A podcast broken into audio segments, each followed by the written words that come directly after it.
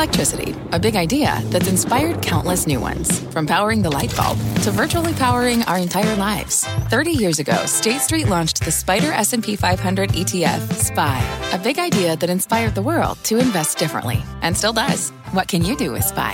Before investing, consider the fund's investment objectives, risks, charges, and expenses. Visit ssga.com for a prospectus containing this and other information. Read it carefully before investing. SPY is subject to risks similar to those of stocks. All ETFs are subject to risk, including possible loss of principal. Alps Distributors, Inc. Distributor.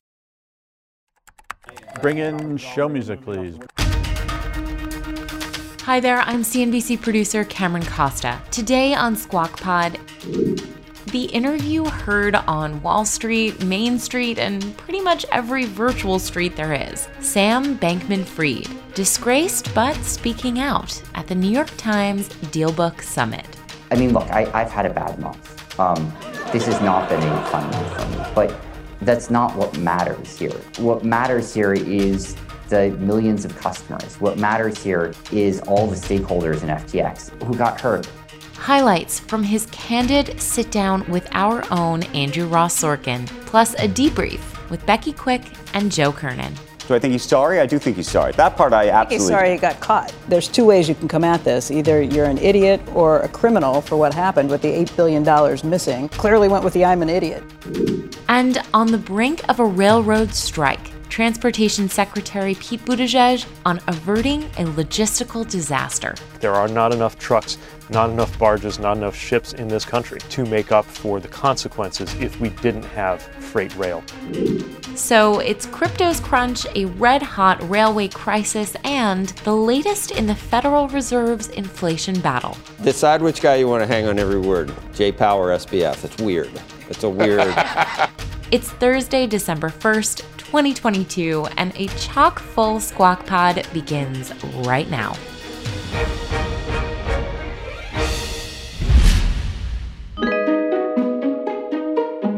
The annual New York Times Dealbook Summit returned yesterday with an in person event featuring our own Andrew Ross Sorkin and an all day lineup of the most consequential people at the intersection of business, politics, and culture. The day was capped off with fallen crypto king Sam Bankman Fried in his first public appearance since the FTX exchange he founded collapsed. Bankman Fried spoke via video feed from the Bahamas, answering questions about his management failures and whether FTX broke the law by lending customer funds to a trading firm Sam Bankman Fried also owned. It's called Alameda Research. It was truly a remarkable conversation, and that's where we start today's podcast with Joe Kernan, Becky Quick, and Andrew Ross Sorkin. Sorkin, who is back after Dealbook. Congratulations, Andrew. Thank you. That was amazing, and I could not take my eyes, especially off the Sam Bankman Fried interview in, yesterday. when was it over? Bit of a crazy day. It, it was. It went long. It was. Well, I mean, the, the whole deal. When did you go home? Oh, I think I didn't get home till about 8:39. 8:30. We started early. Yeah. Did, did you day. cocktail up it up at all afterwards? You must. No cocktail. Not even a glass of wine. Not even anything to take the. Uh, I was living off of Diet Coke all day. That became my, That's my what I mean, though. But choice. to bring, to bring yourself back down just to oh, go to sleep. I probably should have, frankly, because I didn't Yes. sleep so well. So uh, yeah, by the eight o'clock hour this morning, You're all, you'll, you'll, know, all, you'll know. All amped up. Well, we'll talk a lot more about it. I, th- I think it's weird. Did, can you figure out? Does he still like the attention? Do you think? Is it like? Or, or does he need? Cath- is it cathartic? Is it uh, mea culpa? or is it trying to protect himself? from the just, yeah, I know. Well, that's not what you do. You don't got go talk to. Sorkin if you want to protect yourself I- legally. I, do don't know. It feels to me like he's trying to say, I didn't know it, so maybe you go with the. D- Does anyone start out hoping something like that happens? I mean, I even remember how the like the worst of the worst. Bernie Ma- Madoff said, you know, when I started this, I just wanted to, I just wanted to be doing well for people, and it, you know, it, it just gets out of hand. Does it just get out of hand that no one starts? I'm a, imagining. I mean, look, I, I, I actually think I know we're going to talk a lot more about this later. I think that it probably got it both got out of hand, and because it was such a and still is this remarkably unregulated world, Wild, and is so sort of abstract. I think, by the way, not just abstract to all of us, but abstract to even themselves. That the idea of moving money from one thing to another, and it was all it was. It. I don't think. I. I, I and I, this isn't a defense of it at all, by Right. the way. But I, it, you know, when you try to rationalize how could have this even got into this place, um, do I think he's sorry? I do think he's sorry. That part, that part I absolutely. He's sorry he got caught. and that, That- he that- lost all his money. That, that, that part I believe. I, I, Um, and I, and I, by the way, I, I, I can't believe the Bill Ackman take on this, the Kevin O'Leary take on this, what they tweeted afterwards, that they sat there believing them. Because I, I, I don't know if they were watching the same interview I was watching. I, I, I sat through that and thought, There's, this guy's a lying liar. What, what's the what's that test when you you remember there was- Rorschach test? The Rorschach test, but that right the dress that's either Yeah. blue or, or green. Uh, but there it is. Bill Ackman, call me crazy. He was there. Uh, Bill, I- th- Bill was there in person. Right. And Um, I, I saw used people saying, is he okay? And I saw somebody else saying, yeah, I'm sitting right next to him at the Deal Book conference. Right. I think the best response I saw to that tweet that he put out was from that Shibo, you know, the dog, Oh. the dog thing, yeah, who said, Shiba Inu. "Oh, okay, cool." Unrelatedly, if I send you, if you send me a million dollars, I will send you two million dollars. I mean, I could- It was interesting because actually, as I was leaving, there were there were people who believed him, um, not just believed him, but thought. I mean, I, I th- there were. I think it was. There's honestly two two sides. Some people were are. I don't, sympathetic is the wrong word, but as, as we said at the beginning of the interview, the the sympathetic version is either this is somebody who made terrible, terrible, terrible, terrible, very, very bad decisions, which is what I think he was. What is what I think he believes he made, so he thinks he's criminally negligent or versus complete out fraudster. s- something much worse. Yeah. I repeatedly asked him about the commingling of funds between FTX and his other company, Alameda. I didn't knowingly commingle funds. And again, one piece of this, you have the margin trading. You have, you know, customers borrowing from each other. Alameda is one of those. I was frankly surprised by how big Alameda's position was, which points to another failure of oversight on my part um, and uh, failure to appoint someone to be chiefly in charge of that. Uh, but uh, I wasn't trying to commingle funds. And we got into uh, maybe even a bigger question, which is I asked him what his lawyers are telling him right now. They are very much not. Um, uh, and uh, I mean, you know, the classic advice, right? is Don't say anything. Uh, you know, recede into a hole. Uh, and it's not who I am. I mean, it's not who I want to be. I don't have. I, I think I have a duty to talk to people. I have a duty to explain what happened, and I think I have a duty to do everything I can to try and do what's right. If there is anything I can do to, to try and help customers out here, and uh, I don't see what good is accomplished by me just sitting locked, uh, you know, i i you know, in a room pretending the outside world doesn't exist. You're in the Bahamas right now. Are you in the Bahamas because you think you can't leave? Uh, no, I, I'm I'm in the Bahamas. I, I I have been in, in the Bahamas for the last year, and you know, I've been running FTX from the Bahamas. You know, I've been running FTX Digital Market, our you know primary operating entity down here. Um, you know, with with you know Bahamian uh, regulators and uh, you know and others in in in in contact, and uh, you know, right now, I'm you know I'm looking to be helpful anywhere I can with any of the global entities that uh, you know, that would want my help. Do you think you could come to the United States or go elsewhere? I, I, I, I to my knowledge, I could. Ha- have you thought about doing that? I, I've, I've thought about it, and um, you know, I mean, I mean, I've seen uh, a lot of the, uh, obviously, a lot of the hearings that, that have been happening. I, you know, would not be surprised if, you know, sometime I am, you know, up there talking about what happened to our representatives, or um, you know, wherever else is is most appropriate. I also uh, asked him about what he thought about his own future. That's not what I'm focusing on. Um, it's uh, there's going to be a time and a place for me to sort of think about myself and my own future, but I don't think this is it. Like right now, I mean, look, I, I've had a bad month. Um, this has not been a fun month for me, but that's not what matters here. Like, what matters here is the millions of customers. What matters here is all the stakeholders in FTX uh, who who got hurt. And then we got to the issue of drugs, uh, which he and others have tweeted a lot about uh, over the years. Uh, pictures of EMSAM. I have maybe half a glass of uh, of alcohol a year, roughly speaking. Uh, there were no wild parties here. When we had parties, we'd play board games, and you know, 20% of people would have three quarters of a beer each or something like that. Um, and, you know, the rest of us would, would not drink anything. I see, you know, any legal drug use uh, around me, you know, at the office, at, at these parties, like, and, and, and, and when I say parties I mean, like, you know, having people over for dinner is what that meant.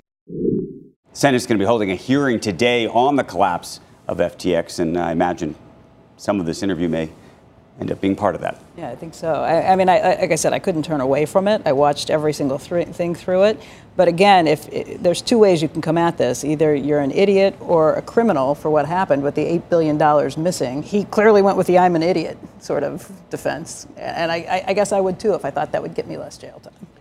What was the supposed drug use? How, uh, was it supposedly? I mean, we go from a half a half an ounce a year to. You know, I, I think if you if you read some of these tweets. Yeah. It's, it's about uppers and downers and stimulants and I mean those are all those aren't illegal. illegal, but much more of a sort of I, I, I so was a, that Dodge? Was that a I- parsed It might answer? have been. I don't know. I mean, I used I used the phrase. I mean, it, it look the whole thing at this point doesn't look like didn't look like a company. It looked like a you know an Adderall-induced Yes. sleepover party. yeah, that's another uh, legal. which was sort one. of what it what seems to have been Does it- on. no one sleeps, was- though. But he he there has been pictures taken uh, of him at his desk taking something called EMSAM, which is a, a What is that? a- it's a patch for I believe for Parkinson's, but it um, increases the dopamine in your brain, and there's a view that by doing that it increases the risks that you may be prepared to take. Um, there's been a lot written and speculated about whether that's true or And not, it- and I don't know the EMSAM is Sam short for what? For for whatever the, the, the long name of the drug is? Or I imagine. I think it's Not Sam Bankman Fried. No. No. Okay. no, no, no, no, no. No, and, and then Sam, he did I say, am. He did say in the longer response to that, he said that some people may have prescriptions from Right. doctors or different things. So he he kind of extended beyond That's, that. that, that, see, that's where it's troublesome. That's where you don't really, you know, if you're going to parse, you know, you're, you're going Right. to be able to deny something based on the, whether it's legal or illegal, but you're abusing legal drugs. I think the whole complicated part of this is just no governance. And I just say it over and over again. We talked Right. about the no, no CFO, no board. The venture capitalists, you know, weren't minding the store because their business model So isn't he- to mind he the you know, store. the- the- and, and, and, and that doesn't take away, though, from what clearly ultimately happened here. He owned both of these entities. And I think the hard part that most people struggled with yesterday as we were having this conversation was that he took very little responsibility for what he said was happening at Alameda, even though he owns Right. a majority of that company. right. And he said he didn't know it was commingled. There had to have come a point in he time. He said he didn't intentionally commingle. I think was exactly what he said. I didn't, someone, I didn't mean to. Is there someone? Okay, maybe somebody else. Had- Isn't there someone who But presses the- a button or signs something that that, that But that's the problem. If, if there wa- if he didn't put anybody in controls over that, he he can't then claim that oh he didn't know because he was de facto the person who was in charge of all of that. He didn't put anybody else there. So that that was the point. Right. you, you laid it out perfectly. will the What two you million said. dollar guy get his money back? Do you think? I don't know. Um, I think I believe that that gentleman. Because wrote- it's US? I, I wrote. a- I, I wrote. I read a letter uh, that. Uh, That was you. You wrote the letter. No, oh, a okay. gentleman all right. had- all right. You sent read a it. letter, and I'd gotten lo- lots of letters like this, and it was it was somebody who said he lost his life savings.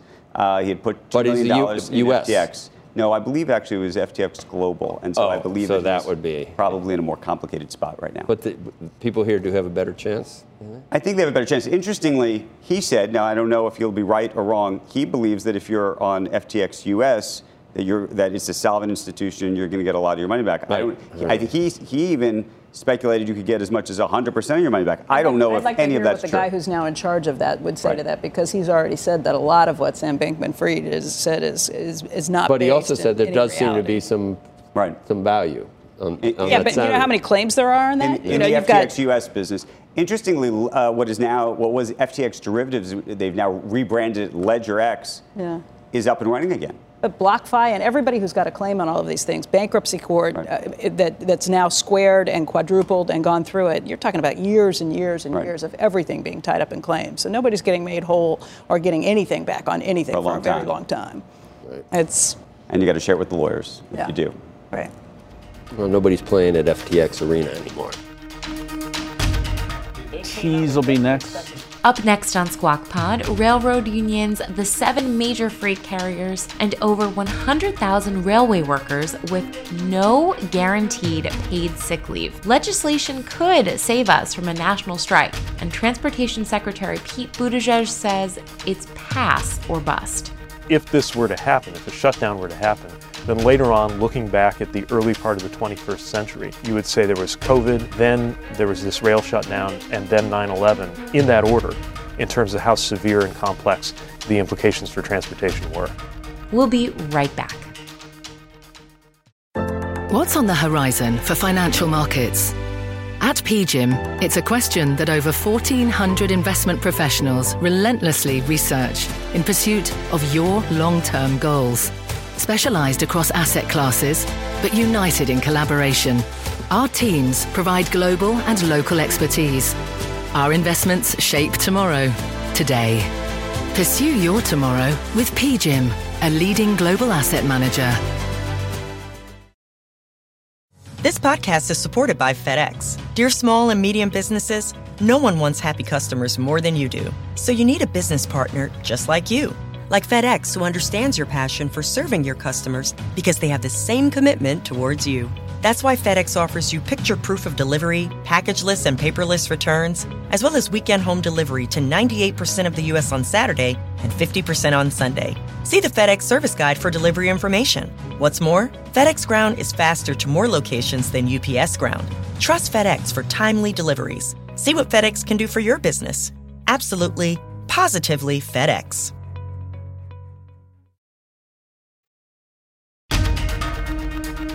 Welcome back to Squawk Pod with Joe Kernan, Becky Quick, and Andrew Ross Sorkin.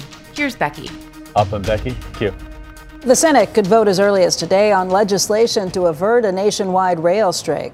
But first, Transportation Secretary Pete Buttigieg and Labor Secretary Marty Walsh are going to be meeting with Senate Democrats to brief them on the details of the White House's brokered deal that was rejected by four freight unions. Secretary Buttigieg joins us this morning, and sir, it's good to see you. Good to be with you. So, uh, explain what, what's going on here. We know this passed the House. Do you have the votes in the Senate? That's right. So the House took action, and now it's up to the Senate to get a bill to the president's desk. And while the uh, cutoff date for a shutdown is the 9th, a week from tomorrow, we would see impacts much sooner than that because uh, if there's even the possibility of a shutdown, uh, about five days in, in, advance of that, the uh, railroads would have to uh, begin winding down their acceptance of things like hazardous material shipments that you can't allow to get stranded. So, uh, my goal today, speaking to the senators, will be to make sure they understand the implications of a shutdown or even getting close to a shutdown. Uh, it, it, wouldn't just bring down our rail system, it really shut down our economy. And I want to make sure there's a clear sense of that from a transportation perspective. Now, uh, Congress is not always known for swift bipartisan action, but that is what we saw yesterday on the House side a major uh, bipartisan vote. It moved very quickly when Speaker Pelosi brought it to the floor. Uh, I am hopeful that the Senate will also be able to move quickly to prevent the economic consequences that would come from a shutdown. We had a, a, lawyer who represents many of the unions involved in this yesterday uh, on the show, and he, he said that these are threats from the railroad companies that they would shut things down early. They've already started threatening to shut down before there's even a strike. They've continued to refuse to negotiate. We lowered our demands for paid sick leave. We asked for, you know, we went from 15 to 7. You're saying that there's a real reason for that. The reason they would have to stop accepting, the reason the deadline is really sooner than December 9th. Yeah, and I'll give you an example from Amtrak. So, uh, uh, you know, you, have got a lot of passengers going out on round trip tickets. So, Amtrak's not going to wait until the moment of a shutdown in order to start uh, uh, issuing cancellations or warnings because you don't want a passenger to get stranded. And as bad as it is for a passenger to get stranded, you can imagine the implications if a shipment of hazardous materials gets stuck, which is why you would start to see the, those wind down effects. But uh, again, the, the bigger point I want to make sure everybody understands is there is no substitute in the American transportation system for a functioning freight rail network. There are not enough trucks, not enough barges, not enough ships in this country uh, to make up for the consequences if we didn't have freight rail. It's one of the reasons why there's the Railway Labor Act that creates the power for Congress and, and the President to step in, something that, that is done with great reluctance. Uh, as you know, you know, this this is a, an administration that uh, uh, feels passionately uh, about uh, uh, the the pro union stances that the president has taken on uh, everything from having the first card carrying member in I, I, think decades as the labor secretary to the commitment to buy America. We're in a situation right now where the tentative agreement that was reached at the bargaining table by labor leaders and companies a couple of months ago is the clearest path forward to getting something resolved, moving forward, getting increased and enhanced pay for those workers, and critically, especially as we go into this holiday season, keeping goods moving in America. Yeah, I was going to ask you about that. This was negotiated not just by the companies and the labor union leaders, but it was also signed off on and overseen by the Presidential Emergency Board that, that weighed in and made sure that this was going to be a fair deal. You had eight or nine of the unions involved actually ratify it already. What happened with the holdouts was, I mean, to see the administration run by Joe Biden, who calls himself the most, you know, union sensitive, the most labor friendly president in history, to see them move like this, was they, were they just asking for far too much? Uh, well, look, uh, uh, there were 12 unions that were party to this deal. Uh, eight of them ratified, but uh, uh, four of them did not, and that reflects a, a, large number of the workers involved. Workers are, are understandably concerned about.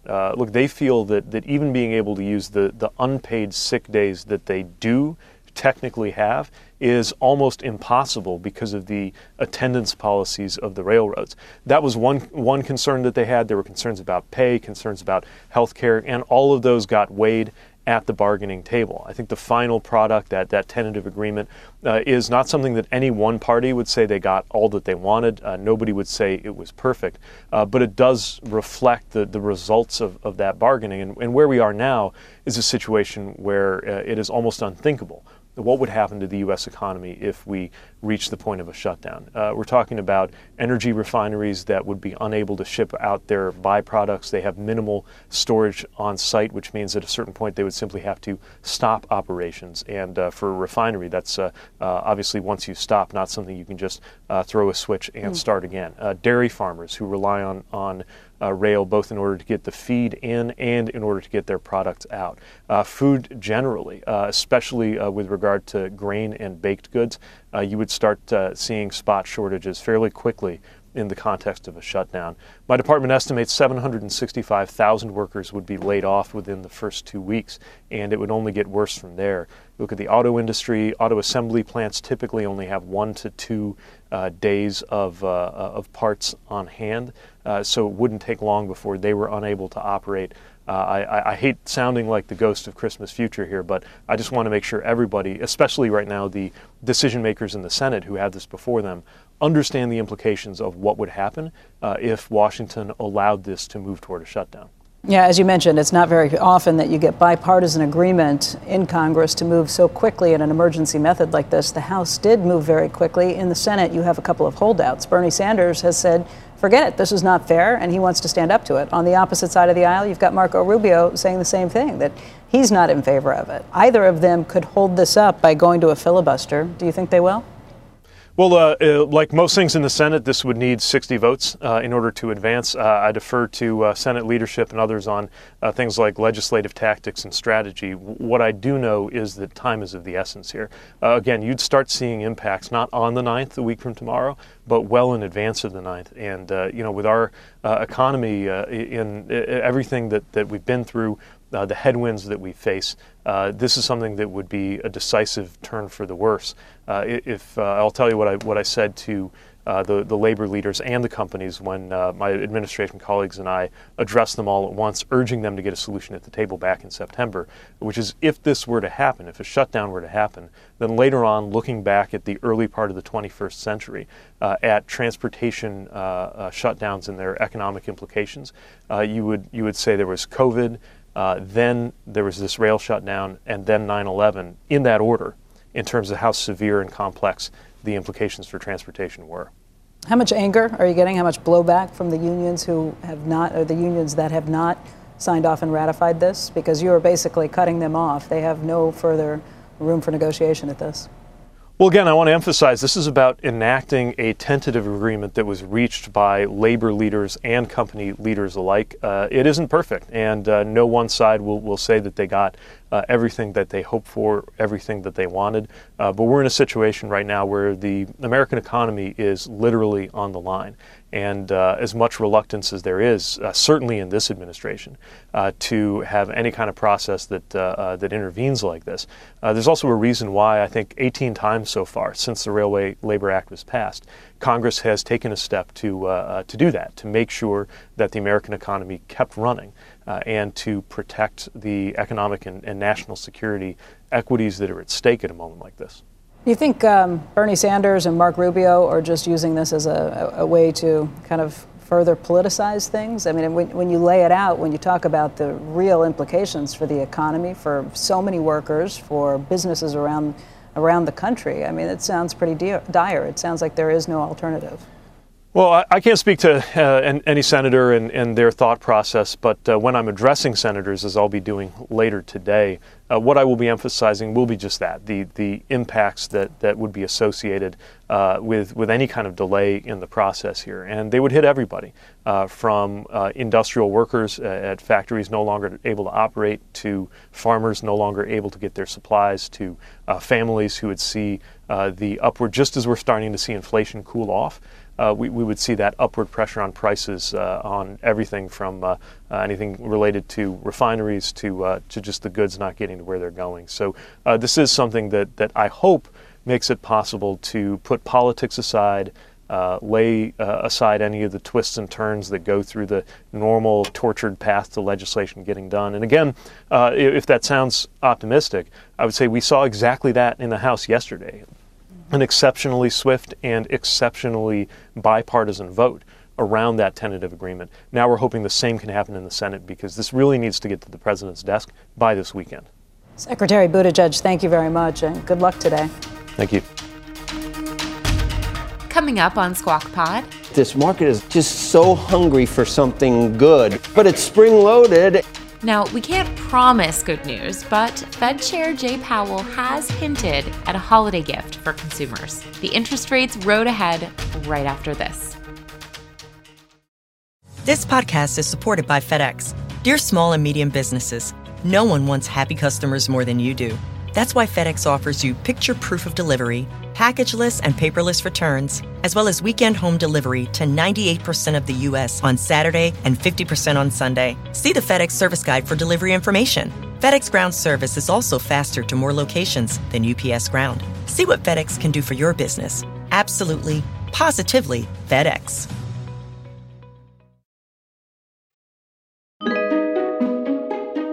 Welcome back to Squawk Pod. Federal Reserve Chairman Jay Powell confirmed yesterday that smaller interest rate increases are likely from the central bank, even as he still sees an uphill climb in the fight against inflation. I don't want to over tighten. We, we, my colleagues and I do not want to over tighten because, you know, we, I think that cutting rates is not something we want to do soon. So that's why we're slowing down and, you know, going to try to find our way to what that right level is. In remarks and a Q&A at the Brookings Institution in Washington, Powell said the central bank could reduce the size of rate hikes as soon as next month. Wall Street liked the chairman's sentiment, and the Dow Jones Industrial Average closed up 737 points, snapping a three day losing streak. Tech stocks did even better. The NASDAQ surged more than 4%. Joe Kernan will take it from here. The market decided that, that Jay Powell was uh, just seemed a little nicer about, um, you know, maybe not being quite as grinchy at, at, Christmas as we had been, assuming maybe 50 basis points, still going to higher levels for, for a sustained period, he said, but the market seized on uh, whatever positives that it gleaned from the comments yesterday, and Dow was up over 750 points and is now up 20% from the low. So you'd call that, it's kind of like the um, two straight quarters as a reset I keep doing that, and I'm sorry. Take a newspaper. Take a newspaper. I, I have an iPad, folks, and and it, it, where's Tim Cook when you need him? And it, for some reason, it's it's making this sort of you know that I know, noise. Just take a newspaper. The, take a newspaper. Any, any, anyway, as I was saying, two straight two straight quarters of a decline is not a recession. Right. Is a 20% move off the lows in the Dow bull market? I don't know. Are we in a bull market? I, uh, were we in a that, recession? Would you call That's that, what I mean. Yes. So it's we need new definitions. Yeah, we do. And I don't know. I don't know about this. Squeaky, but I was going to say Larry Fink yesterday squeaky clean. seemed to think that we're going to go into some kind of like longer term malaise down down the line? We believe we're going to have rates fundamentally higher, you know, maybe where they are today. They're not going to go down at the same time. We're just not going to have uh, Uh, an economy that is based on real growth that we we are accustomed to. I don't know what he really thinks that means right this reasonable, second, but yeah. that's Like maybe it's not a deep recession, but maybe Right. you don't get out of it for a very long time, and that can be very detrimental over time too. It's not just a It- it- when you get a 40-year period of sustained low inflation and low interest rates and Right. good stock market activity, I mean, if there's any reversion to the mean at all, but then the, the, the bullish people would say, look at advances made in By the technology, he's medicine. still bullish long term. Right. You know, if you look again, it depends what your I mean, timeline we're, is. the the hu- mankind, humankind, is doing better than it's ever. I mean, I can't believe we still have, you know, potential for a nuclear war, but. Putin notwithstanding, we are doing better in terms of life expectancy and treating disease and technology and instantaneous communication. Everything is going really well. I just go back to what Stan was telling you at Yeah, Turing Alpha, the- where yeah. you could have a, a very 10 year period, 10 year Stocks period. could be where stocks unchanged going a year there. from now. So, or, uh, 10 years, a decade. Druckenmiller in 1971, Several, 72. a decade or, as some people call it, several years. Thousands of stocks in the S&P 500. That's right. Let's get right to those comments from Jay Powell that sparked this rally yesterday. Steve Liesman is here, and he was in Washington with all of this too. I'm just looking at this uh, two-year. It was just down like 20 basis points Yeah. yesterday. Is the inversion? I, I tried to do the math quickly. It's It still would have about, been additionally, but uh, it's still about 70 basis points. I think. It's still seven. Hang on, I'll give you the exact. 10 year. 210 you want? Yeah, 210. I think 210 is, uh, well, well done, Joe. 72.08. Yeah, so it's still. Yeah. That, that didn't didn't cure that yet. All right, but I'm going to ask the, uh, what I think is the question of the day. Did Fed Chair Jay Powell intend to give a speech that would lead to this decline in bond yields and a surge in stock prices? While there were, you know, a few dovish comments, his overall message, in my view, remained nearly as hawkish as it ever was. Uh, he said the Fed has a long way to go to restore price stability. He said rates will go higher than forecast in September. And then he said the Fed will stay the course until the job is done. But okay, now we're going to hear pretty much all the market heard. Monetary policy affects the economy and inflation with uncertain lags, and the full effects of our rapid tightening so far are yet to be felt. Thus, it makes sense to moderate the pace of our rate increases as we approach the level of restraint that will be sufficient to bring inflation down. The time for moderating the pace of rate increases may come as soon as the December meeting. I think as Joe said at the top of the show, he'd already said that a couple times. All right, let's look what happened to the peak funds rate. Uh, it, it fell to 491 yesterday for the May contract, down from around 505 as the market started to price in the potential end of hikes early next year, springish, I guess you could say. So pricing shows the market debating if a 50 in December is followed by a 25 or a 50 in February, and whether the Fed is either done after that or has one more 25 base point hike left, say in March. So either 75 or 100 to go before the Fed pauses. Maybe that justifies the rally, maybe not. Either way, I think it's a fair bet that a, a rally that eased financial conditions after the speech was not Powell's intention.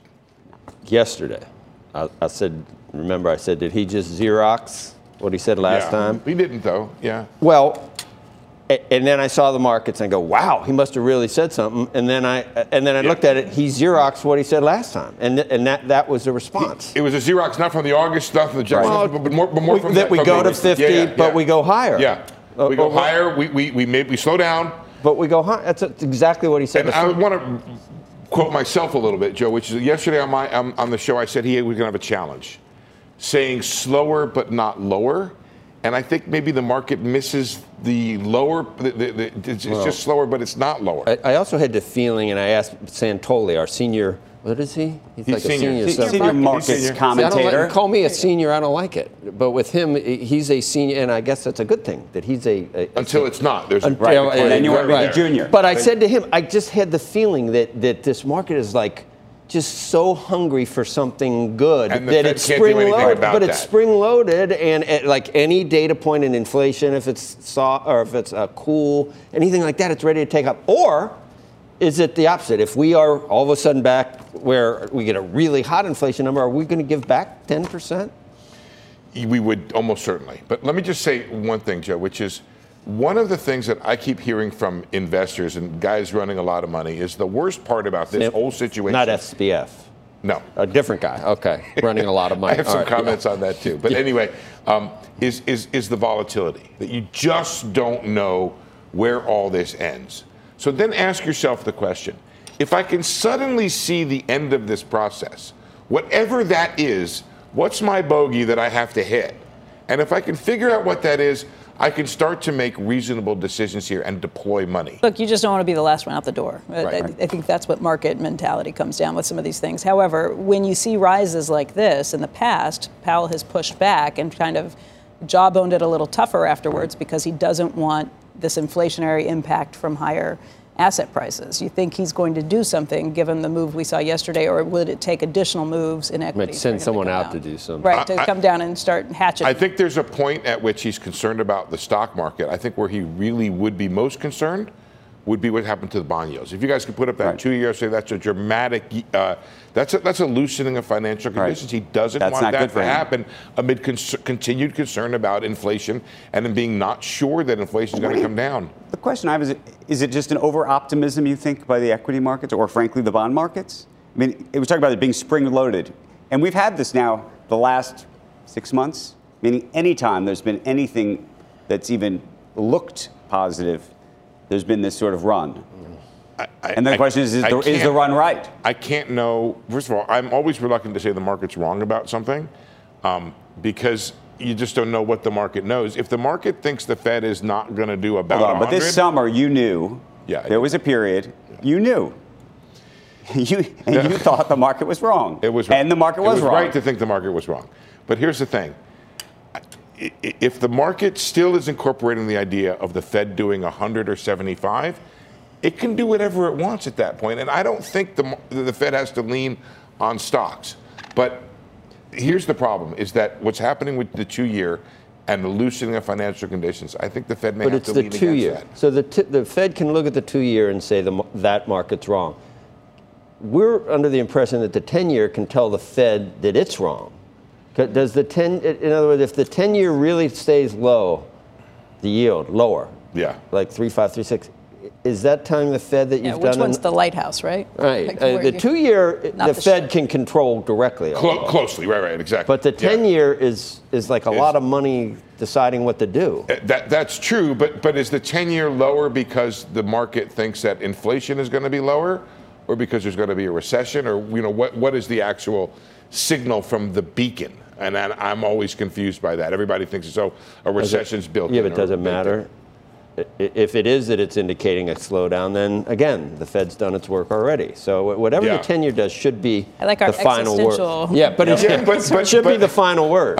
it should be the final That's word. the final word. I'll leave 10 it year. there. No, the tenure No, no, should. I, I just don't know if that incorporates the idea the Fed is going to get to this point, call it four and three quarters, call it five percent, and stay there for or a a recession while. cud- comes and forces the Fed to do something. That Jay Powell said yesterday he didn't want to cut rates, and that's not- why they're doing this. Right, they don't want exactly. to cut rates anytime soon. What a world. Steve, thank you. It was Jay Powell and SBF. I feel, mean, I feel unsatisfied. I feel like we didn't answer the question. the two big. No, I, I feel like I'd like to continue the Well, conversation. Hanging on we're going to continue the That's a good conversation. thing. We got decide two which and a half more hours to go. decide which guy you want to hang on every word. Jay Powell or SBF. It's weird.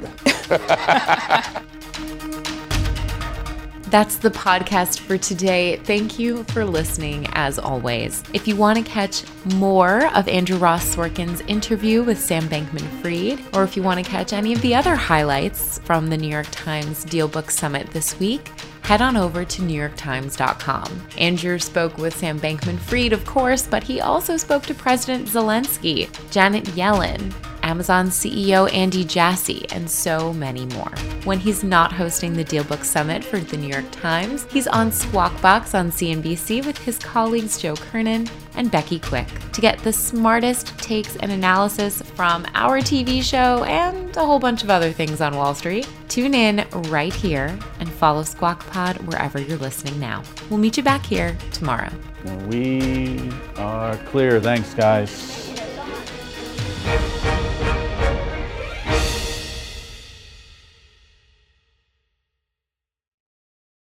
This podcast is supported by FedEx. Dear small and medium businesses, no one wants happy customers more than you do. So you need a business partner just like you.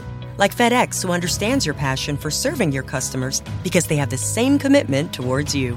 That's why FedEx offers you picture proof of delivery, packageless and paperless returns, as well as weekend home delivery to 98% of the U.S. on Saturday and 50% on Sunday. See the FedEx service guide for delivery information. What's more, FedEx Ground is faster to more locations than UPS Ground. Trust FedEx for timely deliveries. See what FedEx can do for your business. Absolutely, positively FedEx.